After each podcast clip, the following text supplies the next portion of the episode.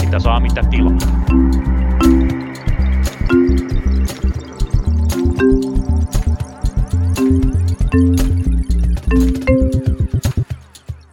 Hyvää päivää, hyvät ihmiset. Tervetuloa kuuntelemaan Punakulmaa. Pian on kevät, aivan vielä ei päästä pihalle torikaffeille. Me olemme tässä tällä hetkellä Hakaniemen hallin sisällä. Kanssani täällä tällä kertaa Punakulmassa on Tallinnan teknillisen yliopiston apulaisprofessori Ulla Tapaninen, joka tietää paljon logistiikasta ja tavaroiden liikuttelusta. Tervetuloa Ulla. Ja ihan alkuun tämmöinen kevyt kysymys. Ukrainan kriisi on tosiaan kiihtymässä ja tilanne on, elää, elää tunti tunnilta, tätä äänitetään siis torstaina tai perjantaina aamupäivästä. Mutta miten tämä kaikki vaikuttaa tavaroiden liikkumiseen ja logistiikkaan? No eipä ollut kyllä pieni kysymys. paljon ja paljon. Tietysti me katsotaan asiaa Suomen näkökulmasta niin hyvin paljon. Suomihan on pieni kansantalous, me ollaan hyvin riippuvaisia meidän kuljetuksista ja meidän viennistä ja tuonnista, että meillä tämä sisämarkkina on niin pieni ja me ollaan fokusoiduttu niin kuin osaamiseen, korkean teknologian osaamiseen, eli me samaan aikaan myydään ja palvellaan meidän niin kuin tuotteita ympäri maailmaa ja sitten me ostetaan paljon tavaraa ulkomailta. Ihan alkaen esimerkiksi energiasta, öljyä, kivihiiltä, jopa sähköä hyvin paljon ulkomailta. Sitten paljon raaka-aineita ostetaan. Me ostetaan, voisi sanoa, melkein kaikkea, mitä me kulutetaan. Myös meidän kulutustavaroista hyvin suuri osa tulee ulkomailta. Et ei tarvitse mennä kuin normaalin ruokakauppaan, niin huomaa, että kuinka paljon siellä on tavaraa. Tai katsoa omaa vaatekaappia ja miettiä, mistä ne kaikki on tulleet. Niin aika pieni osuus on Suomessa valmistettua suomalaista tavaraa. Melkein tuntuu, että paperi on ainut merkittävä tuote, jota kuluttaja käyttää, joka on Suomessa varmasti tehtyä suomalaista raaka-aineista. Okei, no puhutaan vaikka sitä öljystä tosiaan. Tässä on tullut spekulaatioita ja kukaan ei tosiaan osaa vielä varsinaisesti sanoa, mitä tapahtuu. Venäläiset öljyyhtiöt on maksukyvyttömiä Euroopassa, mutta vielä Venäjän markkinoilla olemassa, ja kukaan ei tiedä, minkälaisilla sanktioilla öljyä saa tulevaisuudessa ostaa ja miten sitten myydään, mutta mitä tapahtuu, jos Venäjältä lakkaa tulemasta öljyä? se on hyvin todennäköinen skenaario, että Venäjältä nyt lakkaa tulemasta öljyä, koska sitä ei sieltä osteta. Sillä lailla ensimmäinen tietysti on helpotuksen huokauksesta, onneksi sitä saa muualtakin. Et se on tietysti niin positiivinen asia, että ei olla, maailma ei ole venäläisen öljyn varassa.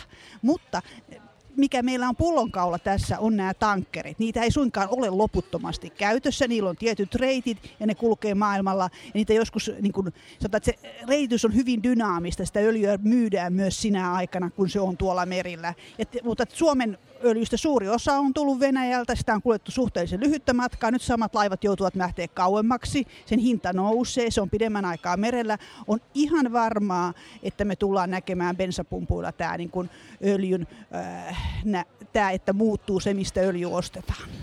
Mutta siis onko niin, että öljytankkerin tosiaan tankataan öljyt, sitten sitä lähdetään ajamaan jonnekin ja kukaan ei vielä siinä kohtaa tiedä, kuka sitä ostaa ja millä hinnalla? No, se on joskus näinkin, mutta on siinä perussopimukset pohjalla tietysti ja ei se suinkaan aina myydä kesken, mutta näin tapahtuu paljon, että, että öljytankkereita käytetään myös ikään kuin futureina ja mietitään, että mihin se, missä sen kulutus olisi ja missä se voisi mennä ja se myydään kesken. Mutta kyllä aika usein se tapa, myös, myös menee sinne, minne se alun perin pitikin mennä. Aivan.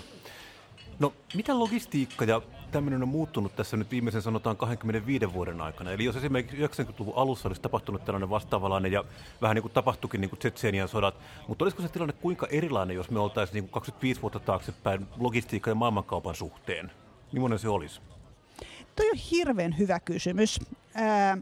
silloin kun mä opiskelin aikoinaan, niin logistiikkaa sinällään ei ollut oli yksi professori Lappeenrannassa ja sitä ei oikeastaan opetettu vielä. Että, ja metsäteollisuus oli ainut, joka meillä edes katseli niitä kuljetusketjuja. Lähinnä se oli kuljetusten optimointia ja kuljetusten katsomista. Ja kaikki näihin epävarmuuksiin, mitkä liittyivät kuljetusketjuihin, niihin varauduttiin varastoilla. Meillä oli valtavat varastot maailmalla, joissa sitten niin kuin saatiin hallittua tämä kuljetusketjun epävarmuus. Ja sitten vähitellen alettiin keksiä, että hei, siellähän makaa jumalattomasti rahaa niissä varastoissa kiinni. Voisiko tätä jotenkin kehittää järkevämmäksi? Otettiin käyttöön näitä japanilaisten autoteollisuuteen erityisesti kehittämiä just-in-time-periaatteita ja kuljetuksia, niin kuin varmuutta ja riskiä ruvettiin vähentämään. Ja sen jälkeen ollaan itse asiassa saatu varastotasoja huomattavasti vähenemään.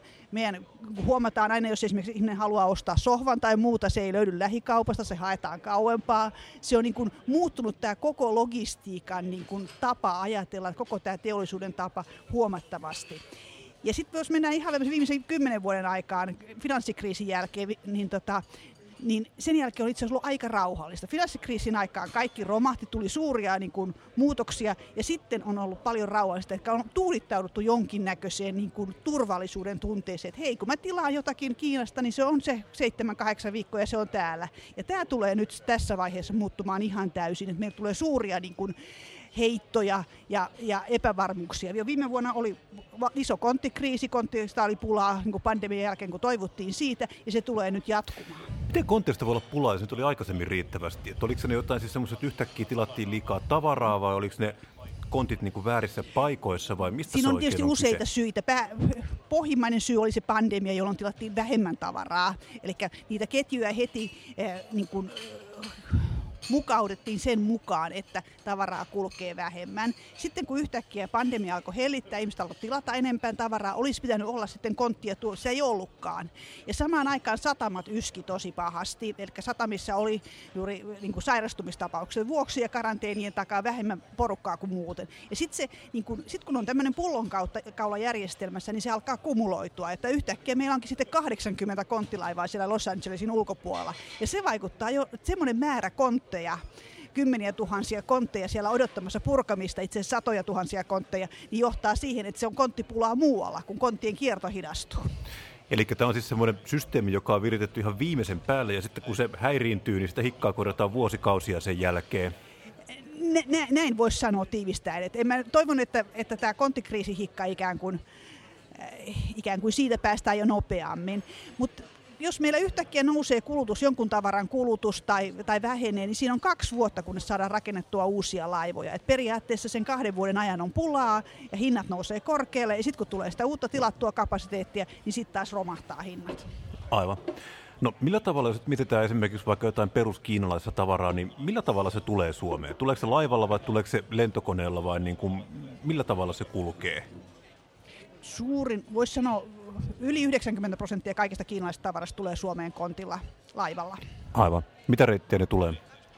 Ne tulee niin kuin, äh, kiertävät niin kuin eteläkautta Intian, usein Suetsin kanavan kautta, joskus kiertäen myös Afrikkaa. Afrikassa itse asiassa siinä on, se Suetsin kanavan hinnoittelu on sitä luokkaa, että, että se polttoaineen kulutus niin kuin Afrikan toisella puolella on suurin piirtein samaa luokkaa kuin se, että maksetaan sitä Suetsin kanavasta aika paljon siihen vaikuttaa se, että siellä on ollut muun muassa Somaliassa ja Nigerian edustavalla niin merirosvousongelmaa, ja ne vaikuttavat reityksiin.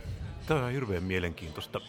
Ja niin kuin varmaan suurin osa suomalaisista nyt tietää sen, että Finnair on ongelmissa, kun he eivät saa lentää enää Venäjän yli, niin kuin ei mikään mukaan länsimainen lentoyhtiö, mikä tarkoittaa sitä, että matkustusaika pitenee ja Finnair ei enää kannata lentää näitä reittejä. Mutta se, mikä tuli mulle yllätyksenä, oli siis se, että tarkoittaa myös sitä, että lentorahti käytännössä loppuu, koska hyvin harvalla yhtiöllä on iso laivasto erillisiä niin kuin rahtikoneita, vaan usein se lentorahti kulkee sitten niin kuin näiden matkustajakoneiden mukana, sitten matkustajakoneiden kanssa. Sitten kun Joo. tätä ei ole, niin lentorahti kokonaan loppuu. Niin mitä tästä käytännössä nyt sitten varsinaisesti seuraa? No ensinnäkin Suomessahan ei rahtikoneita ole ollut kuin satunnaisia silloin tällöin. Et meillä kaikki niin kun, tavara on kulkenut pääasiassa äh, niin rahtikoneiden, matkustajakoneiden ruumassa. Ja suurin osa meidän ulkomaankaupasta menee meidän lähimaihin. Saksa, Ruotsi ja Venäjä on meidän niin merkittävimpiä kauppakumppaneita on ollut ainakin tähän saakka myös Venäjä. Ja niihin mennään pääasiassa niin kuin laivoilla ja rekoilla ja, ja juna, juna myös tuonne Venäjälle. Eli sillä ei ollut niin kuin suurta merkitystä. Meidän lentorahdin osuus on ollut tavarakaupan arvosta semmoinen 5, 6, 7 prosenttia. Sitten niin kuin tonneina arvioita, niin se on aina alle yhden prosentin, että se on niin kuin huomattavan pieni osuus siitä. Että tota, on varmaan jotain tuotteita, jotka niin kuin tarvitsevat juuri sitä nopeata lentorahtia. Esimerkiksi niin kuin ra- raakalohi on ollut tällainen, joka on lentänyt, jolla on ollut kiire, mutta niin suuremmassa määrin se lentorahti ei ole ollut sellainen, josta Suomen ulkomaankauppa on ollut niin kuin periaatteessa riippuvainen. Sitten on tietysti, jos joku tietty varaosa tarvitaan nopeasti, niin sitten se on niin kuin eri tilanne. Kyllä.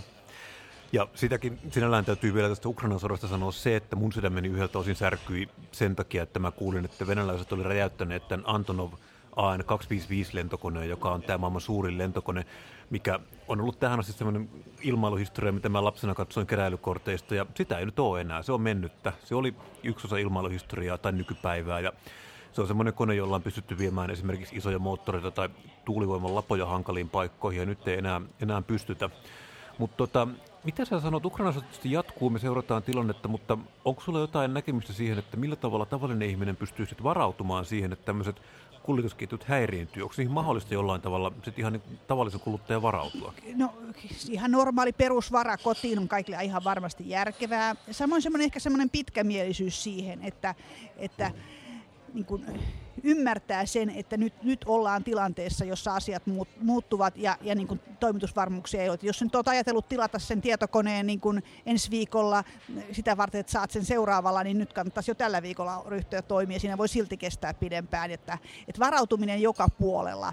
Yksityisen ihmisen on kuitenkin aika vaikeaa varautua tähän näin tilanteeseen enemmän se on nämä yritykset, joiden pitäisi niin kuin nyt ruveta käyttämään myös niitä muitakin konsteja kuin ainoastaan sitä varastointia siihen niin kuin logistiikkaketjunsa optimointiin. Niitä kaikkia niin kuin riskien, esimerkiksi käyttää useampia eri alihankkijoita, arvioida näitä riskejä monella eri tavalla. No tässä käynyt nyt sillä tavalla, että me ollaan niin rakennettu tämmöinen valtava hieno logistiikkakone, joka on sitten kuitenkin tavallaan aika suojaton tämmöisiä häiriöitä vastaan. Tuolla on tietysti tämmöinen vaihtokauppa, että me otetaan mieluummin nopeat sulavat logistiikkaliikkeet kuin tämmöinen jonkunlainen niin kuin häiriövarmuus sitten niin kuin siihen kuvaan mukaan. No se tietysti riippuu yrityksistä. Et onhan yrityksiä, jotka on varustautuneet paremmin, ja on yrityksiä, jotka on tarkoituksella niin kuin ottaneet löysät pois joka paikasta. Et tota, nyt vaan nousee niin kuin entistä tärkeämmäksi se, niin kuin se varmuus ja se varmuuden vahvistaminen. Eikä se välttämättä suinkaan tarkoita lisää kustannuksia. Se tarttu, tarkoittaa vaan niin kuin enemmän pohdintaa ja riskien niin kuin allokointia. Useam, esimerkiksi niin, että sulla on useampia eri vaihtoehtoisia toimintamalleja tai niin, että poistaa sieltä ylimääräisiä toimenpiteitä ja riippuvuuksia. Riippuen niin kuin siis sehän vaatii vain sitä, että ottaa sen niin kuin riskin osaksi sitä suunnitteluprosessia. Jos me vielä paraan tuohon, mitä yksittäinen ihminen niin kuin joutuu varautumaan, niin varmaan se energian hinta on nyt se ensimmäinen ja isoin tekijä. Aivan. Tämä on mielenkiintoista. Mitä, no se on varmaan, että kysyä, että mitä veikkaat, koska me kyllä tiedetään, että se menee ylös, mutta osaatko yhtään arvioida, että kuinka ylös se sitten menee? Vaikea kysymys. Voidaan, voidaan puhua kymmenistä prosenteista. Et Mut, tota, mennään vielä siihen, että kun sanotaan, että energiahinta, niin se on tämmöinen kauhean abstrakti asia. Mutta mihin suomalainen tarkkaan ottaen käyttää energiaa? Suomalainen käyttää energiaa autoiluun, suomalainen käyttää energiaa äh, niin kuin sähköä, kotitalouksia, suomalainen käyttää energiaa lämmitykseen. Eli autoilu, sähkö ja kotitaloudet. Mm. Ja kun vielä näiden energioiden hinta menee ylös, niin tosiaan me tiedetään, että bensapumpulla konvoille vaan terveisiä, että siellä tosiaan se hinta, mitä oli sitten kuukausi sitten polttoaineen hinta, niin te ette ole nähneet mitään vielä. Sitten on nämä lämmityskustannuksetkin, niin mitä tälle voisi tehdä sitten? Että, että niin kuin kaikenlaisia vaihtoehtoisia sähkön tuotantomuotoja, lämmitysmuotoja kannattaa tästä. Niin kuin, nyt juuri lämpöpumppuja, maasähköä, aurinkopaneeleja, tuulta. Ei niiden tarvitse olla niin kuin, se, mikä oikeastaan liittyy kaikkeen niin kuin energiankulutukseen on, että me siirrytään semmoiseen maailmaan, jossa on useita eri lähteitä. Emme voi niin kuin luottaa, että on vain yksi tapa, millä tehdään sähköä, vaan jokaisen pitää, niin kuin, oh, jos saa 10 prosenttia jollakin konstilla vähennettyä, se on jo paljon. Joo, nyt ollaan sitten semmoisessa tilanteessa, että meidän pitää nopeasti laajentaa tätä meidän energiatuotantopalettia. Meillä on ehkä aikaisemmin ajateltu, että meidän pitää löytää yksi pulkkituote, oli se sitten vesivoima tai tuulivoima tai ydinvoima. Mutta miten me saadaan sitten laajennettua tätä palettia? Miten se, miten se onnistuu? Suomi on itse asiassa yllättävän hyvällä matkalla tässä. Et meillä tehdään paljon erilaisia asioita jo, jo tällä hetkellä. Siis tietysti ydinvoima on yksi pohja, mikä meillä on ollut hirveän pitkään. Meillä on paljon vesivoimaa, me ostaa lisää vesivoimaa muista Meillä on yhä useammat kotitaloudet maalämpöä käyttävät, niiden määrä lisääntyy koko aika. Siis mun mielestä tämän tyyppinen ratkaisu, jossa me kokeillaan useita eri ja lisätään vaihtoehtoja, niin se on käynnissä jo aika, aika hyvällä tavalla. Se oikeastaan mitä tässä nyt niin kuin vaadittaisiin, olisi se semmoinen valtiovallan niin kuin selkeämpi ilmaisu, että mitkä on niitä toivottavia tapoja, joita halutaan. Ja itse asiassa sitähän onkin jo käynnissä, että tuetaan niin kuin uusiutuvaa energiaa. Mutta tämä on oikeastaan tuohon niin kuin kuljetuksiin niin kuin liittyen, ja jos nyt siirrytään siihen ammattidiiseliin, niin on... Niin, voitaisiin tosiaan puhua siitä. Eli tässä ennen Ukraina sota oltiin huolissaan polttoaineen hinnasta ja siihen yhtenä ratkaisuna esitettiin sit sitä, että kuljetusala yrityksiä, jotka siis käyttää diiseliä ja joilla iso osa kustannuksista koostuu polttoainekustannuksista, että ne sitten kompensoitaisiin jollain mekanismilla takaisin näille yrityksille tämä polttoainekustannusten nousu. Niin tota, miten meitä sä oot? Onko se hyvä vai huono idea? Yrityksille on hirveän tärkeää se, että ne osaavat ennakoida tulevaisuutta. Ja, ja, ja valtiovallan ja viranomaisten niin merkittävin tehtävä on tässä kertoa, mihin suuntaan tämä maailma on menossa, minkälaiset asiat tulee, miten viedään eteenpäin ja, ja mitä ei.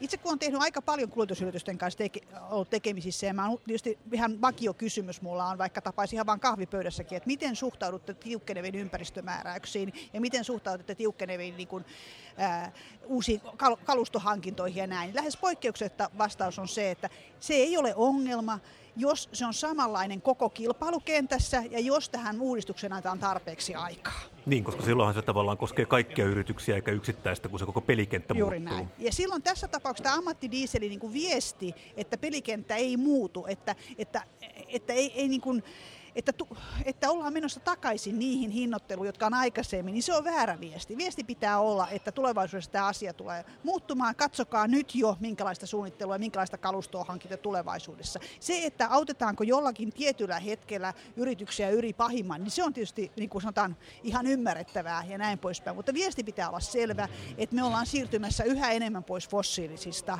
Ja kannattaa kaikkien varautua siihen tilanteeseen. Ja yleisestikin, niin kuin sanotaan, rekka autoliikenteessä siir- niin kuin tärkeä vaihe on sitten, kun käytettyä kalustoa tullaan saamaan maailmalta. Ei ainoastaan se, että jotkut niin kuin ennakoivat teknologiapilotit kokeilee jotakin asiaa, tai että ne, joilla on eniten rahaa ja hankkivat uutta kalustoa, vaan sitten kun ne ensimmäiset alkavat myydä sitä kalustoa seuraaville, joilla on vähemmän rahaa, ja he pystyvät ottaa sen käyttöön.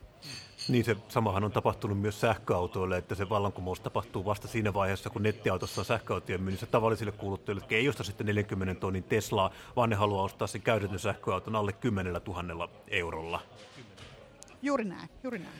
Mutta tosiaan ammattiliikenne maksaa dieselistä ihan normaalit arvonlisäverot samalla tavalla kuin kaikki muutkin siinä pumpulla käydessään, mutta sitten esimerkiksi, jos otetaan taas esimerkkinä niin kuin lentoliikenne, niin se ei maksa lentokerrosinista veroja, niin missä tämä johtuu?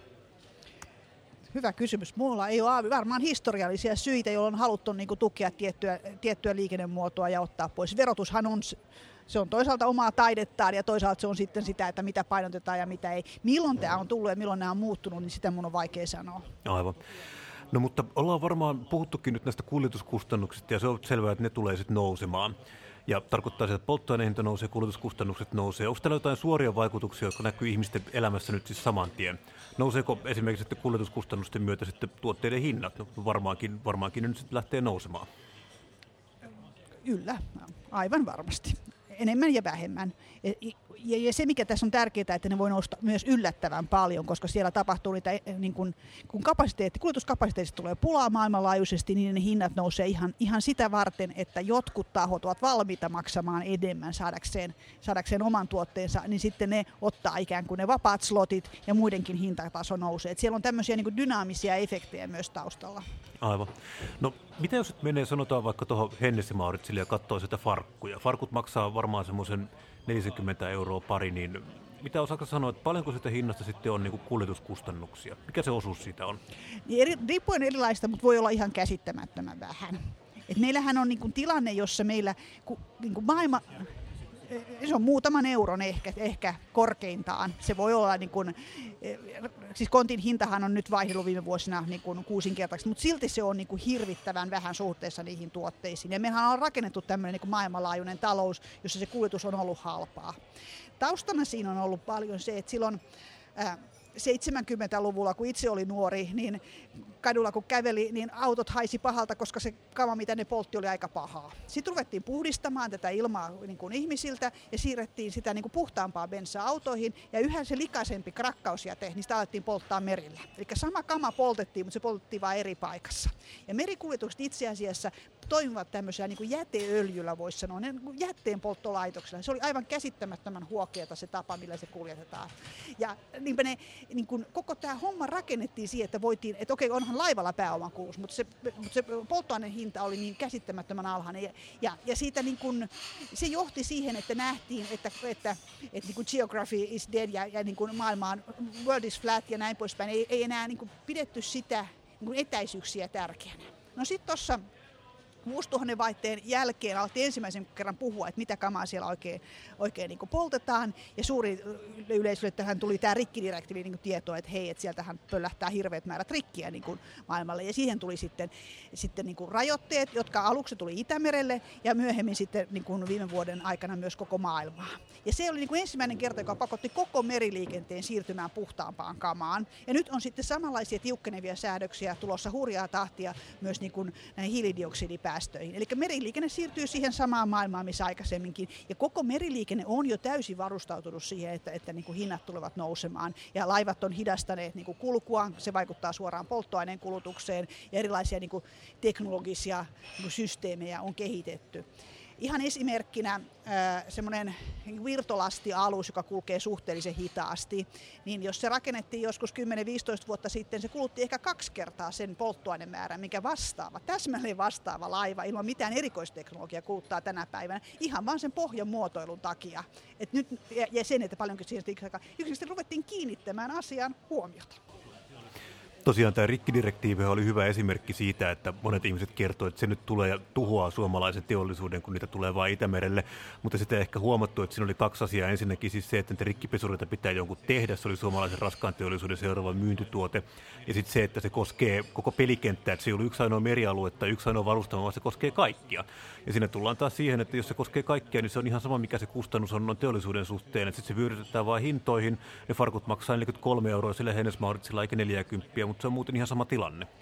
Kyllä, mutta siinä on tietysti se, että Suomi on täällä kaukana. Että kaikki, mikä tänne tuodaan, tuodaan niin kuin pidemmän, pidempää ja kauempaa. Että me ollaan niin kuin alusta huonommissa lähtöasetelmissa alun perinkin kuin verrattuna meihin kilpailijoihin. Ja tämähän on iso sitten niin kuin, poliittinen kysymys, että minkälaisia tuotteita tämän tyyppisessä maassa yleensä kannattaa tuottaa sehän on jo kauan sitten tehty tämmöinen päätös, että meillä ei kaikkein pulkeimpaa niin kuin, tuotantoa täällä ole, vaan satsataan niin kuin korkeaan teknologian, satsataan, niin kuin, satsataan palveluihin, satsataan, meidänhän niin kuin nousee koko ajan tämän niin kuin, sanotaan IT ja korkean teknologian ja vaikka pelien osuus meidän vientituotteista, niin nousee sitten se eh, niin kuin sellaisten, jossa kuituskustannukset eivät ole niin isoja. Ja tässä kohtaa täytyy muistaa se, että viennin arvo ei voi mitata pelkästään tavaratonneilla, koska iso osa biteistä on sellaisia, että ne ei paina mitään, mutta ne on, tuottaa helvetisti rahaa. Se ei lohduta sitä yritystä, jolla on painavaa tuotetta. Ei, ei, ei tietenkään.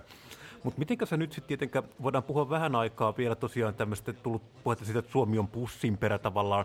Meillä on hankalaa kuljettaa tänne asioita. Ja ehkä semmoinen, mistä me ollaan paljon muutenkin puhuttu, on nämä erilaiset tuet ja erilaiset, miten nyt juurikin varustamotoimintaan esimerkiksi kohdistuu. Eli mehän tuetaan aika avokätisesti veronmaksajien rahoilla vähän kaikenlaista puuhastelua täällä pitkin maailman meriä. Onko se oikein vai väärin? Perinteisestihän merenkulku on aina ollut verotonta ja siihenhän perustuu koko tähän tämä niin risteilyliikenne. Siis ma- risteilyhän on yksi maailman suurimpia turistialoja, turismi on yksi maailman suurimpia teollisuuden aloja ja risteilyt on aina tottuneet olemaan niin kuin, äh, verovapaita. Ne on pystyy myös vaihtamaan niin kuin maata, jos jossakin maassa tiukennetaan lainsäädäntöä, se laiva on helppo viedä toisaalle. Eli tämä on ehkä se suurin niin kuin, äh, tuki, joka meillä tapahtuu merenkulkuun, on juuri näiden niin kuin matkustaja rahtilaivojen tukeminen. Aikoinaan sillä oli hirveän suuri merkitys, koska yksinkertaisesti meiltä kulki niin vähän tavaraa, että sillä, että saatiin sitä frekvenssiä niin kuin tähän ja meillä kulki enemmän laivoja. Että siinä oli niin kuin vahva peruste, miksi niitä piti tukea vielä erityisestikin, että, että on, on niin kuin järkevä. Nythän tämä tilanne ei ollenkaan sellainen. Suomesta lähtee niin kuin päivittäin, sanotaan kymmeniä laivoja koko aika. Ei tarvitse enää niitä erityisiä matkustajalaivoja niin kuin tukea, vaan kaikki on vähän enemmän niin kuin rahtipuolella samassa linjassa. Ja se, mitä Suomen niin kuin ulkomaankaupassa kulkee, niin kolme neljäsosaa on irtolastia. Se tarkoittaa, että joko kulkee tankkereissa tai sitten tämmöisissä niin irtolastialuksissa jotakin ää, viljaa ja mineraaleja ja rautamalmia ja näin poispäin. Et suurin osa, mitä täältä viedään, viedään semmoisissa aluksissa, jossa on ainoastaan se miehistö eikä ketään muuta. Sitten meillä niin semmoinen 10 prosenttia on tätä konttilaivaa ja bisnestä. Ja se kontit yleensä tulee tuolta jostain ulkomaa, jostain kauempaa, sanotaan niin kuin Aasiasta tai Amerikasta tai on menossa sinne. Ja sitten semmoinen vajaa parikymmentä prosenttia on niin kuin rekkoja tai pelkkiä perävaunuja. Ja niistä ehkä puolet kulkee tällä niin kuin matkustajan kanssa ja puolet ilman. Eli se niin kuin sen osuus, että paljonko tarvitaan tähän matkustajabisnekseen, on aika pieni loppujen lopuksi. Mutta tietysti onhan sillä merkitystä osaltaan. Joo. Ja lopputuloksena tosiaan on sitten se, että joka kerta kun käyt humpparistoille, niin on itse asiassa iso osa siitä on tämmöistä, sitä voi pitää tämmöisenä veron palautuksena, se on kaikki kotiin päin. Kotiin päin. Vielä viimeisenä kysymyksenä ennen kuin lopetellaan, niin tota, nyt pari päivää sitten Siljalain tai Tallink Silja ilmoitti, että he ei enää rahtaa venäläisiä rekkoja. Mikä vaikutus tällä on sitten niin Suomen tilanteeseen? Venäläisten rekkojen osuus on, ei ole ollut mitenkään valtavan iso. Ei se näy niin kuin, ei se tule näkemään noiden, noiden niin kuin, äh, laivojen tuloksessa ko- kovasti jonkun verran tietysti, eikä se toisaalta näy muutenkaan. Mä sanoisin, että, että toi on sillä ei ole suurta, ne on ollut niin Suomen kautta kulkevia, että ei sillä suurta merkitystä meidän kansantaloudelle kyllä ollut. Suurempi tilanne on sitten tietysti, että tuleeko se meidän, meidän kaupasta kuitenkin merkittävä osuus on ollut Venäjän kauppaa, siis muutakin kuin öljyä. Me ollaan viety paljon niin kuin kulutustavaraa sitten Venäjälle ihan per, vuosikymmeniä ja nyt koko ajan, että miten näiden yritykset, jotka on vienyt sinne, niin tilanne käy. No tässähän oli toisaalta nämä sanktiot tuli voimaan jo vuosia sitten, että kyllä osa niistä on jo ehtinyt tottua. Kyllä. Mutta tosiaan tilanne on edelleen erittäin epästabiili, se vaihtelee. Me ei vielä tiedetä, Venäjällä liikkuu huhuja, että rajat pistetään kiinni, sitten ei tiedetä, koskeeko se ihmisiä vai myös tavaroita. Ja sillähän on sitten valtavia vaikutuksia, jos puhutaan puut, esimerkiksi puuta ei saada ostettua Venäjältä Suomeen. Siinä sitten ihmetellään, että mitä sitten tehdään. Tosiaan vielä kuulijoille muistutettakoon, että UPM ja Paperiliiton välinen lakko on kestänyt nyt kohta kaksi kuukautta, nyt mennään kolmatta kuukautta, loppua ei näy vielä työmarkkina-asioita, kun käydään vielä vähän läpi, niin Tehy on omissa neuvotteluissaan ilmoittanut, antanut lakkovaroituksen. He on menossa lakkoon, kiinnostavaa nähdä, miten tässä käy. Sillä kyllä täytyy valitettavasti sanoa, että voi hyvin olla, että maailman suomalaisten fokus ei välttämättä ole tehyssä, vaan se on kenties tässä Ukrainan tilanteessa kuitenkin. Mutta sitäkin tosiaan kannattaa seurata. Mutta mahtavaa, kun Ulla Tapainen, Tallinnan teknillisen yliopiston logistiikan professori, pääsit vieraaksi punakulmaan. Kiitoksia tästä. Kiitoksia.